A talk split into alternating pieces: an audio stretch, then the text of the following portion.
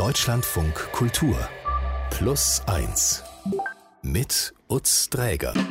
Herzlich willkommen. Wir erzählen an dieser Stelle Woche für Woche eine Geschichte aus dem echten Leben. Und während der Sommerferien, da wiederholen wir ab und zu eine, die wir als Redaktion und ich, vielleicht auch ganz persönlich, als besonderes Highlight in Erinnerung haben. Und so ist es auch heute. Die heutige Geschichte der Woche wird uns von Jana Münkel erzählt. Das ist eine Kollegin, die Sie hier von Deutschland von Kultur zum Beispiel auch aus Studio 9 kennen könnten. Beispielsweise wurden ihre Arbeiten zum Thema Datenhandel preisgekrönt. Unsere Geschichte der Woche, die geht allerdings inhaltlich in eine völlig andere Richtung und daher habe ich Jana gefragt, ob es Themen gibt, die sie ganz besonders reizen oder ob sie generell ganz breit aufgestellt ist? Also ich arbeite viel tagesaktuell, da ist tatsächlich so eine große Bandbreite dabei, aber ich mag es auch ganz besonders, so persönliche Geschichten zu erzählen. Also wenn sich Menschen öffnen und das eben nicht nur so ein kurzes, fünfminütiges Interview ist, wo es dann um den einen O-Ton geht, sondern ähm, ich mag sehr zu verstehen, warum Menschen so handeln, wie sie handeln und was sie antreibt zum Beispiel. Und ähm, ja, da in diesem Spektrum beschäftige ich mich viel dann so mit feministischen Themen und mit sozialpolitischen Themen. Und so bin ich dann auf Elna auch gekommen, meine Protagonistin in dieser Geschichte. Wo hast du die, wie hast du die kennengelernt? Die habe ich über eine Transberatungsstelle kennengelernt. Also ich habe eine Beratungsstelle in Halle kontaktiert, ähm, weil mich das Thema interessiert hat. Und dann hat sich Elna bei mir gemeldet. Und sie ist eigentlich, das hat sie auch direkt zu Anfang gesagt, überhaupt nicht die Person, die sich so ins Zentrum stellt oder die irgendwie Lust hat, so voll im Mittelpunkt zu stehen. Und äh, ihr war aber trotzdem wichtig, dass die Öffentlichkeit mehr erfährt, wie geht es Transmenschen ähm, ja, in Deutschland, in der Welt. Und äh, ja, das erste Mal haben wir uns dann 2018 in Halle getroffen, in einem Restaurant, haben wir uns verabredet und dann habe ich sie eben fast zwei Jahre begleitet. Zwei Jahre. Vielleicht kannst du noch mal ganz kurz einordnen, äh, was genau bedeutet trans? Äh, Transmenschen, das sind Menschen, die sich nicht oder nicht nur mit dem Geschlecht identifizieren, das ihr Körper bei der Geburt hat. Und das bedeutet eben ja sowas wie nicht das Geschlecht sein, das dir bei der Geburt zugewiesen wird. Und da ist ganz wichtig, ähm, das wird nämlich ziemlich oft vermischt. Also Transsein, das ist keine sexuelle Orientierung. Also Transsein ist nicht sowas wie Homosexualität oder Heterosexualität zum Beispiel, sondern äh, Transmenschen können eben genauso wie alle anderen auch heterosexuell, homosexuell, bisexuell sein. Also das hat nichts mit der sexuellen Orientierung zu tun. Mhm. Und deine Protagonistin Elna, die ist Transfrau, das heißt, sie wurde mit einem männlichen Körper geboren, fühlt sich aber als Frau. Genau.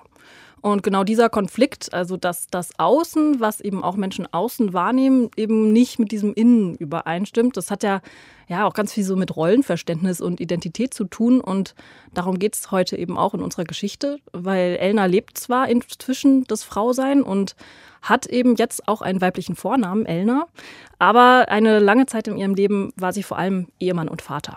Ich habe es nicht gelebt, ne? also weil mir das Vatersein auch ganz, ganz wichtig war. Ne? Und ich damals auch gesagt habe, ich meine, wie soll ich als großer, äh, wie ich als Mann aussah, jetzt in eine andere Geschlechtsrolle gehen in dieser Familiensituation, war es für mich eigentlich unvorstellbar. Ne? Ja, und heute ist Elna Mitte 50. Ähm, sie wohnt in Halle an der Saale, ist so 1,90 groß, äh, hat ein ziemlich breites Kreuz und ihre Haare, die trägt sie so halblang und rot gefärbt. Also vielleicht gut, um zu wissen, wie sie so aussieht. Mhm. Ähm, und äh, ja, sie hat auch schon so beginnende Geheimratsecken und trägt manchmal auch eine Perücke und es gefällt ihr ganz gut, mit so verschiedenen Frisuren rum zu experimentieren. Und so richtig öffentlich als Elna, also als Frau, lebt sie eigentlich erst seit vier Jahren. Und bis dahin war sie, ich habe es schon angedeutet, für alle eben vor allem Vater von zwei Töchtern und Ehemann. Und ähm, ja, über die Transmenschen und eben die vielen Hürden, die Transmenschen überwinden müssen, wurde in meiner Wahrnehmung eigentlich schon relativ viel berichtet. Aber ich habe den Eindruck, dass ein Aspekt immer so ein bisschen zu kurz gekommen ist. Und das ist der ähm, auf die Angehörigen und die WegbegleiterInnen. Also der Blick wirklich auf das große Ganze, weil natürlich ein Transmensch auch in Beziehungen lebt. So. Und ähm, deshalb geht es eben heute um Elna, natürlich um Elna, aber auch um ihre Familie. Und ähm, ich habe mich gefragt, wie Elnas Familie diese Veränderung wahrgenommen hat und äh, wie sich Elnas Beziehungen auf dem Weg zur Frau verändert haben. Wo und wie fängt diese Geschichte an, die du uns, die du uns erzählst? Ja, schon in Elnas Kindheit. Da merkt sie nämlich schon, dass sie sich eigentlich weiblich fühlt. Also ich kann mich an eine Situation erinnern, da hatte ich, da war ich glaube ich neun Jahre. Meine Mutter hatte so abgelegte Sachen im bei mir im Kinderzimmer war so extra abgetrennter Vorhang und da hatte sie aus den 50er Jahren so einen, so einen karierten BH, also im Prinzip so, ein Bikini gehabt. Ne?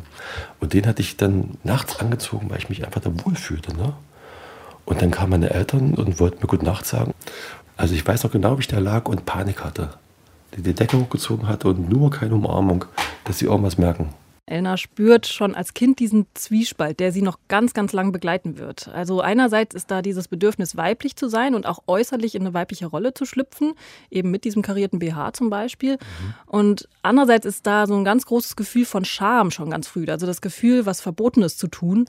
Und ja, auch heute ist es für Transmenschen ja ähm, noch schwer akzeptiert zu werden oder eben vor sich selbst auch erstmal klarzukriegen, okay, ich bin trans. Ähm, aber in der Zeit, in der Elna aufwächst, ist das nochmal eine andere Situation. Sie ist nämlich Jahrgang 65 und verbringt ihre Kindheit in den 70ern, 80ern in der DDR, in der Nähe von Halle.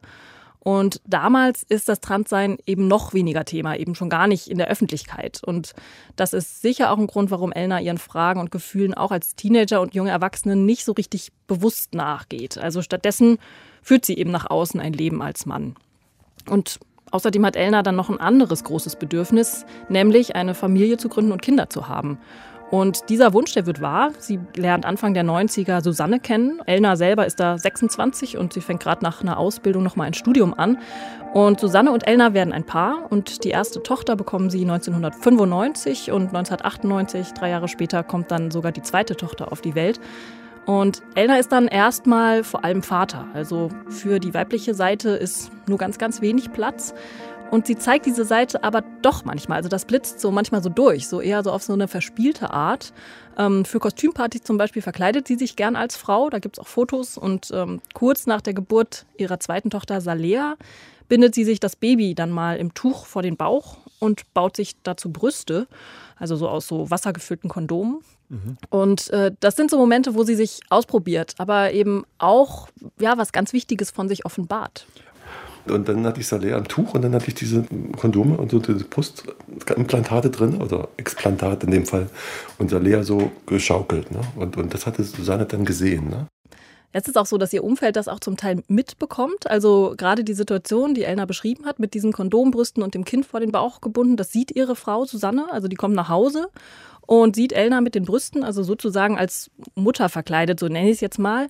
Aber Susanne äh, denkt erst eigentlich mal an was ganz anderes. Da habe ich so gesagt, na so ein Quatsch, du kannst die doch auch so als Vater beruhigen mit deiner tiefen Stimme und mit deiner Art.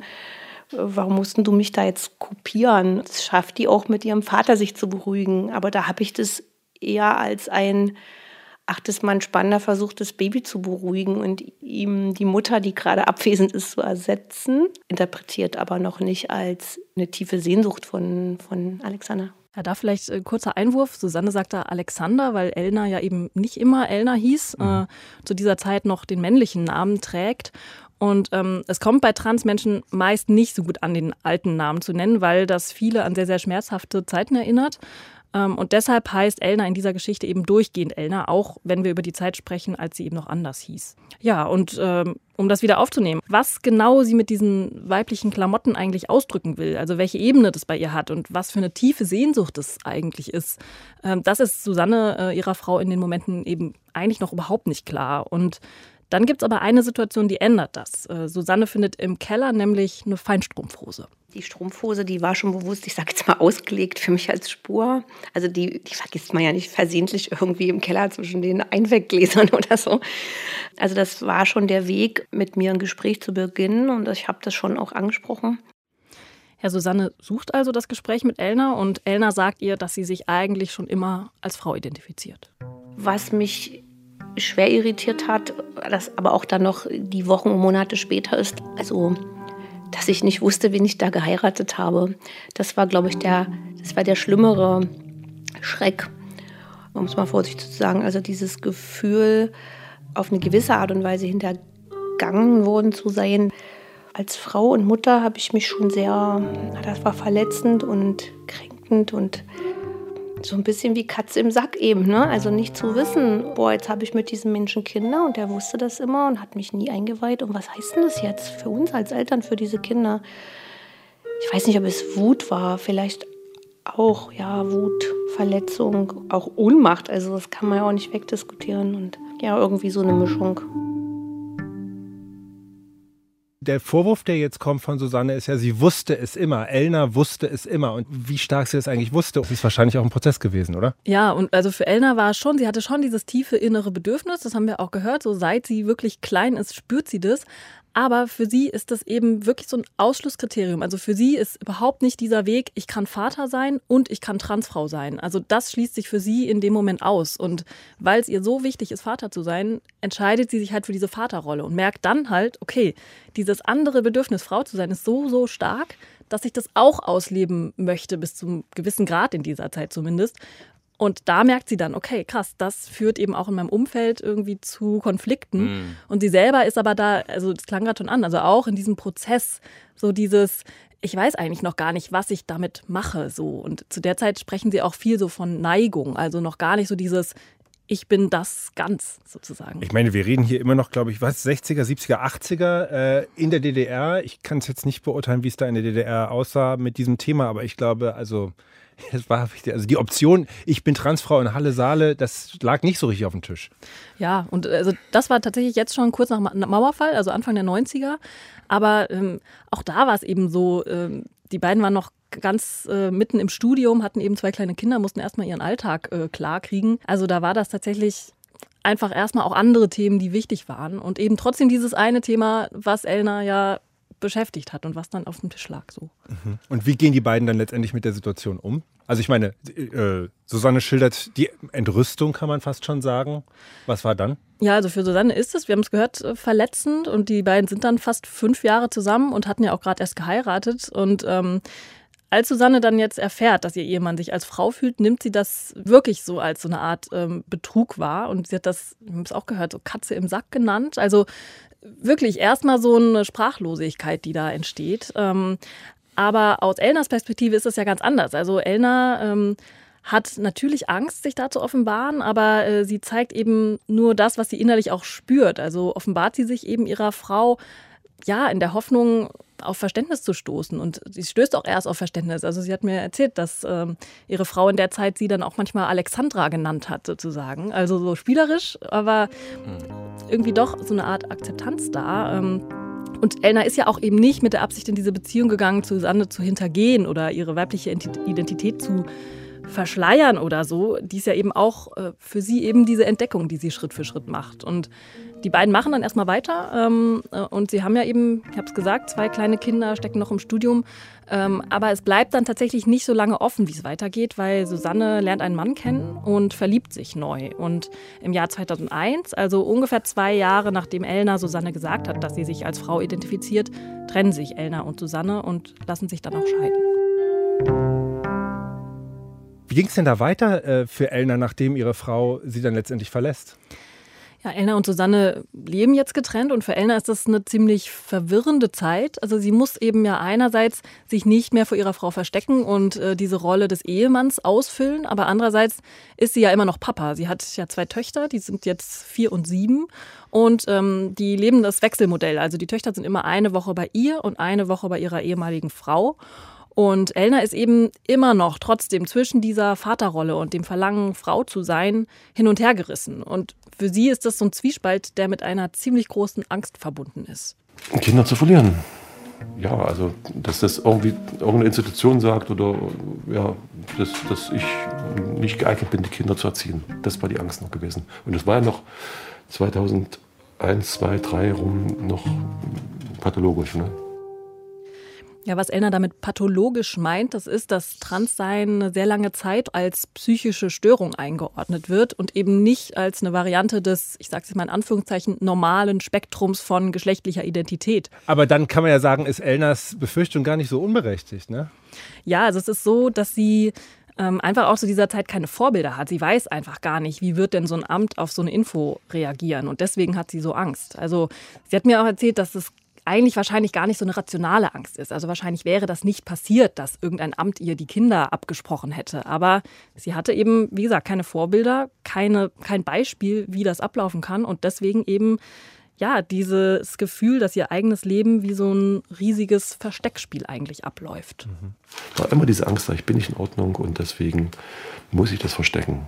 Ich muss also das normal, in Anführungszeichen, leben, um, um das leben zu dürfen, dass ich als Vater, dass ich als Vater sein kann und, und meine Kinder bei mir bleiben können.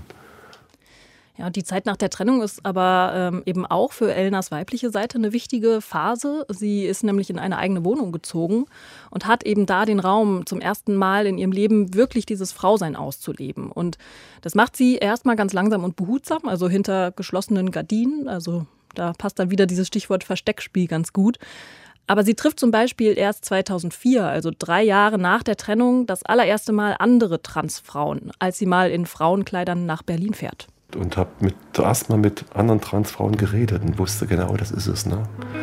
Und dann bin ich, weiß nicht, irgendwo in Bitterfeld irgendwo vorher ausgestiegen und habe mich dann wieder umgezogen. Und das war so eine Riesentraurigkeit.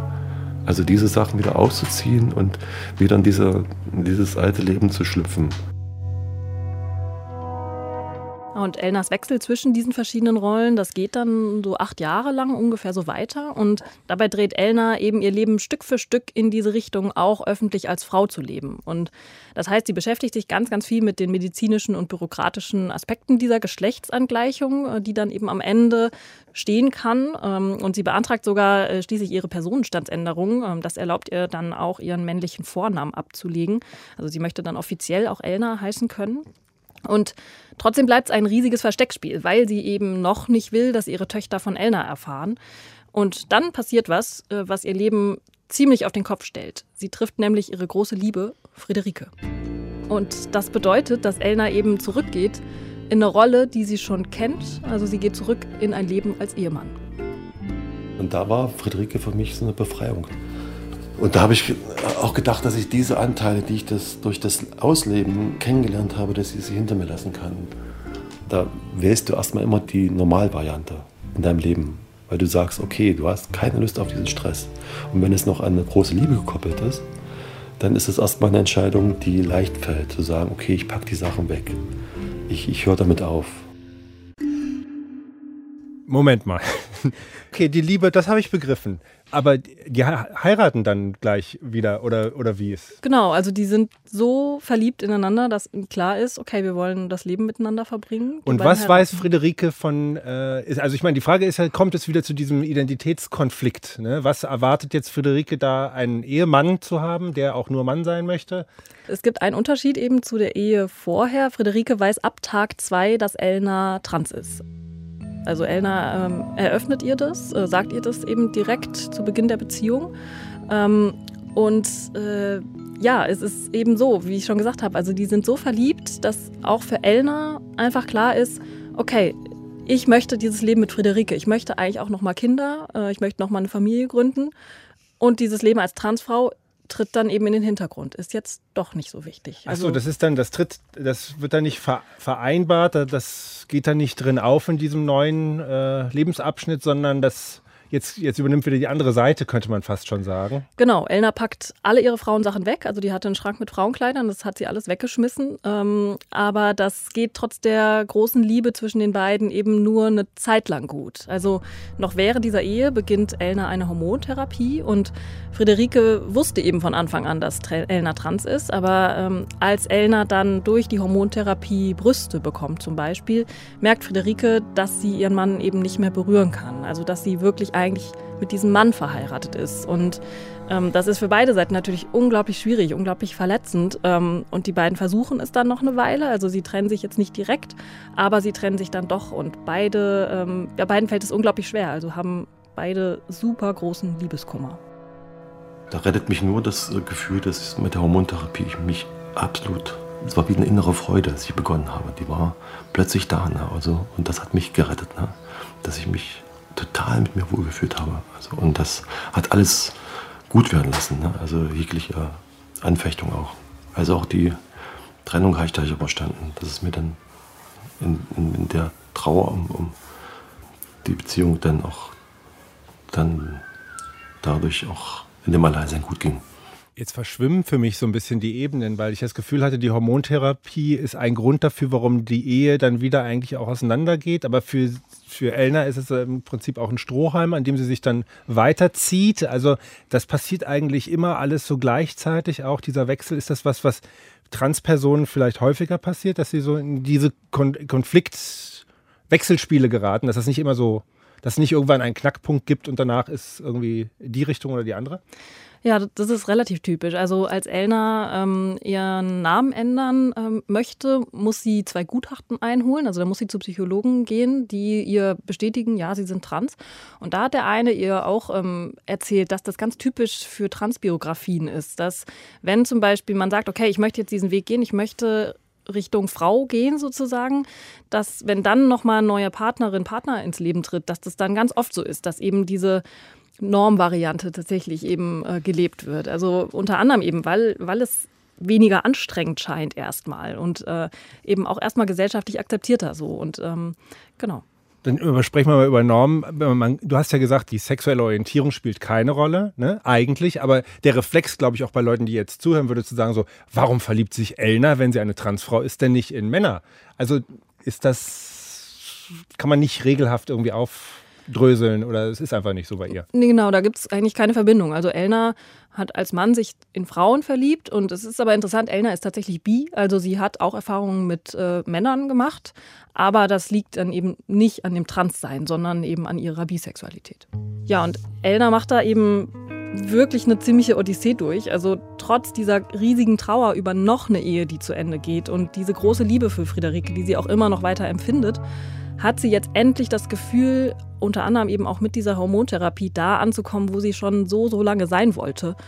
Und sie möchte jetzt auch endlich das wagen, wovor sie ziemlich lange große Angst hatte. Sie möchte öffentlich als Frau leben, als Elna, und sie möchte ihren Töchtern davon erzählen. Und die beiden sind inzwischen 17 und 20 Jahre alt und Elna denkt sehr lang darüber nach, wie sie das äh, sagen kann, dass sie Transfrau ist. Und sie entscheidet sich am Ende dafür, den beiden einen Brief zu schreiben und den dann den Töchtern persönlich zu übergeben. Und das war ja immer meine Riesenangst gewesen, dass ich, dass ich meine Kinder verliere, wenn ich mich out. Da habe ich wirklich vier Wochen an dem Brief gesessen. Ne? Und dann, als ich dann, dann war dort in Erfurt und in dem Wohnzimmer und den Brief meinen Töchtern gab, da dachte ich, das ist so eine Zäsur auch. Ne? Ganz kurz, also bis dahin war nichts zu den Töchtern durchgedrungen. Die sind 17 und 21 und hatten vielleicht eine Ahnung jetzt, aber äh, nichts äh, wirklich gewusst. Nee, also Ahnungen waren da, das kam dann raus, aber ähm, es ist äh, nicht so, dass Elna das eben offen kommuniziert hätte. So. Und die Tochter hat auch erzählt, dass äh, es tatsächlich so war, da wurde gesagt, hier an dem und dem Tag will euer Vater euch was sagen, äh, wir versammeln uns und dass beide Töchter da tatsächlich ziemlich ahnungslos waren und überhaupt nicht wussten, worum wird denn das jetzt gehen. So. Ähm, und das war 2015. Also Elna ist inzwischen 49 und in diesem Wohnzimmer, wo alle zusammenkommen, da sitzt dann tatsächlich die ganze Familie. Also Elna, die beiden Töchter, die Mutter Susanne und auch der neue Mann von Susanne. Und Elna übergibt den Brief und die Töchter gehen hoch in ihre Zimmer, um den zu lesen. Und Elna ist jetzt eben endlich, endlich dieses Geheimnis los. Aber der Abend, der ist nicht leicht. Also es gibt sehr viele Tränen, Diskussionen und auch große Vorwürfe. Also da habe ich gemerkt, okay, ich kann nicht in Erfurt bleiben, ich muss gehen. Der letzte Zug fuhr um elf oder halb zwölf und ich bin äh, zum Bahnhof, Zug nach Halle gefahren, habe bloß geheult. Weil ich dachte, jetzt habe ich meine Töchter erstmal ein Stück verloren.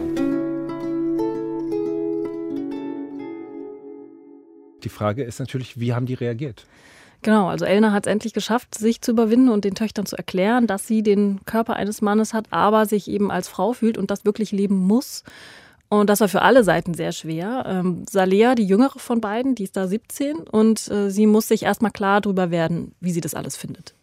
Ich, naja, verunsichert, glaube ich, einfach oder ungewiss, also ungewiss wirklich, ob sich wirklich jetzt viel verändern wird und was und wie ich, wie ich damit klarkomme. Also ja, und dann, ich glaube, ich weiß gar nicht, man brauchte da erstmal Zeit. Salia sagt es ja schon, danach ist dann erstmal Funkstille, sie braucht Zeit. Und auch zwischen ihrer älteren Schwester und ihrem Vater äh, ist erstmal Funkstille. Also beide Töchter brauchen Zeit für sich und für Elna ist das natürlich unglaublich schwer. Aber ganz kurz, nur, nur um es so ungefähr zu verstehen. Also es gab diese Szene, wo die den Brief bekommen haben. Irgendwann merkt Elna, hält es nicht aus, muss nach Hause, fährt nach Hause. Hört die dann gar nichts mehr von ihren Töchtern oder kriegt die so ein Zwischendurch, du Papa äh, oder Mama, wir brauchen einen Moment? Nee, also sie hat äh, mit Susanne Kontakt, äh, also mit der Mutter der Töchter. Ähm, und die erzählt ihr eben so ein bisschen, aber von ihren Töchtern hat sie tatsächlich erstmal nichts gehört. Und nach fast einem halben Jahr meldet sich dann Elnas Tochter Salea wieder bei ihr. Und wie es zwischen den beiden weitergeht, das haben sie mir dann zusammen erzählt. Irgendwann kam WhatsApp und von, von dir und du, schriebst dann Papa, du, wir haben es lange nicht gesehen, so ungefähr, dann können wir uns mal treffen. Und das war Wahnsinn. Ne? Also, wir waren es ja immer auch sehr nah. Ne? Und, und, äh, und irgendwann ist, ist eine andere Nähe entstanden. Ne? Aber Für mich war es halt immer Papa. Ja, ich habe äh, lange in der Schule ab der 6. Klasse Russisch gelernt und da haben die, also in den meisten Fällen haben die äh, weiblichen Substantive die Endung A. Und da fand ich das immer ganz passend auch zu sagen, dass Papa eine weibliche Endung hat. das ist genial, fand ich das ja. Passt das? Ja. Für mich ist das so ein, also so ein, Ja. So ein ganz schöner, so ein ganz schöner, wie sagt man, Metapher oder ein schönes Bild. Also das, ich denke, dass das für dich auch noch in Ordnung ist, wenn ich weiterhin. Natürlich, ich bin Papa und Ja. bleib Papa und werde immer Papa sein. Und Ja.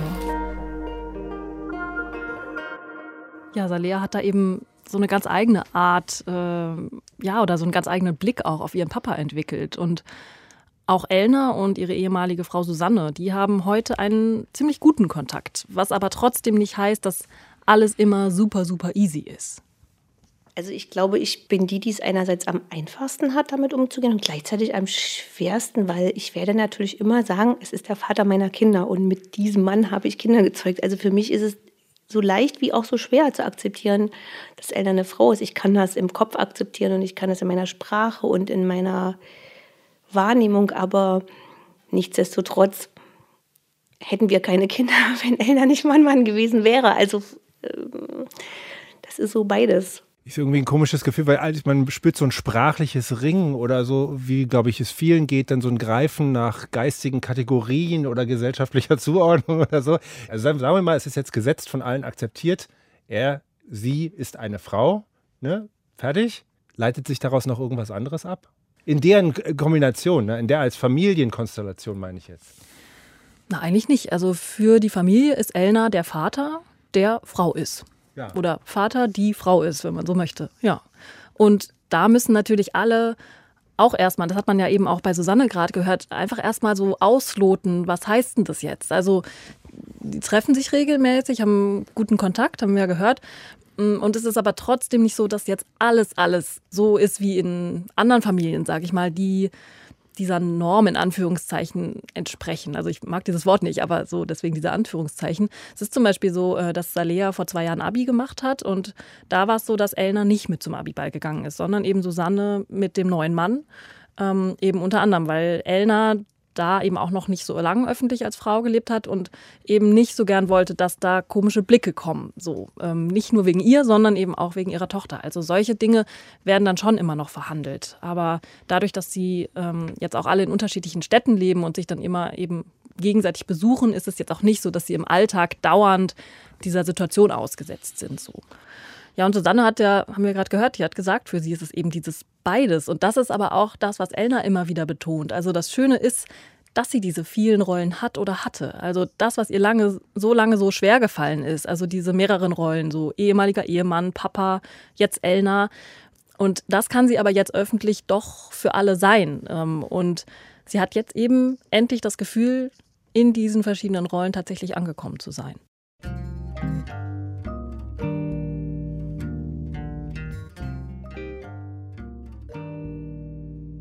Ja, für Elna stand noch die allerletzte große Hürde an, äh, ihre geschlechtsangleichende Operation.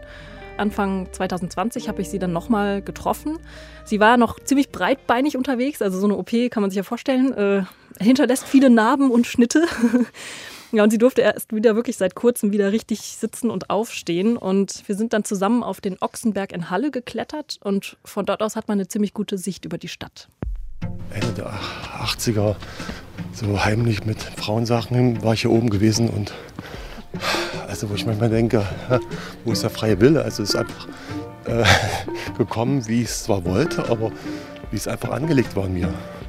Also ich habe mich da ewig versucht, in doch eine Rolle, die ich dann wohl auch ausgeführt habe, vor allen Dingen als Vater reinbegeben aber, und ausgeführt, aber letztendlich das, wie ich eigentlich leben wollte, habe ich nie in Angriff so genommen. Und jetzt ist es da.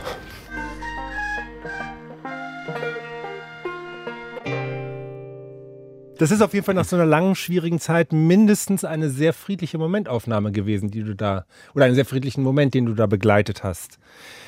Hast du für dich was Bestimmtes aus dieser Begegnung, aus dieser langen Begleitung auch äh, mitgenommen?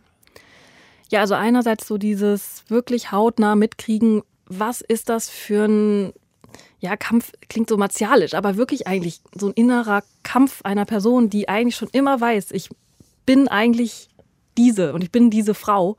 Und das aber so lang irgendwie verstecken zu müssen oder zu denken, das verstecken zu müssen, das hat mich schon ziemlich berührt. Und gleichzeitig fand ich sehr, sehr beeindruckend, wie die Familie wirklich damit umgegangen ist. Also ähm, gerade Susanne als ehemalige Frau, sie ist ja eben nicht mehr die Ehefrau und auch die beiden Töchter, wie reflektiert und ähm, ja, irgendwie menschlich sie da damit umgegangen sind. Also ähm, die hatten natürlich alle erstmal so dieses vor den Kopf gestoßen sein und denken, wow, was, was heißt denn das jetzt? Mhm. Aber doch dieser Wille auch, das zu akzeptieren und dann wieder aufeinander zuzugehen, so, das hat mich sehr beeindruckt. Vielen Dank. Jana Münkel war das hier in einer Wiederholung unserer Geschichte der Woche. In unserem Lieblingsgast-Podcast habe ich in dieser Woche Besuch bekommen von Till Needby. Till ist Unternehmer, hat mehrere Startups gegründet und vor einiger Zeit wurde ihm klar, dass er eigentlich im Großen und Ganzen nicht mehr so richtig viel arbeiten muss. War so ein Stück weit ein, ein Lebenstraum, der in Erfüllung gegangen ist, ähm, dass ich gesagt habe, okay, jetzt kann ich wirklich mich mit den Dingen beschäftigen, mit denen ich möchte. Und das ist schon äh, erstmal wahnsinnig befreiend, ähm, weil, man, weil man sich das, das, dieses Privilegs durchaus bewusst ist, dass ähm, viele äh, steuern darauf hin und, und streben das an. Ähm, und äh, natürlich erreicht das ja fast keiner. Am Ende kam doch alles ein wenig anders. Hören Sie unbedingt mal rein. Till Needby in unserem Lieblingspodcast der Woche. Wenn Ihnen gefallen hat, was Sie bei uns hören, dann lassen Sie uns doch gerne 5 Sterne da, dort wo es geht. Mein Name ist Lutz Träger. Sage danke fürs Zuhören. Machen Sie es gut und bis bald.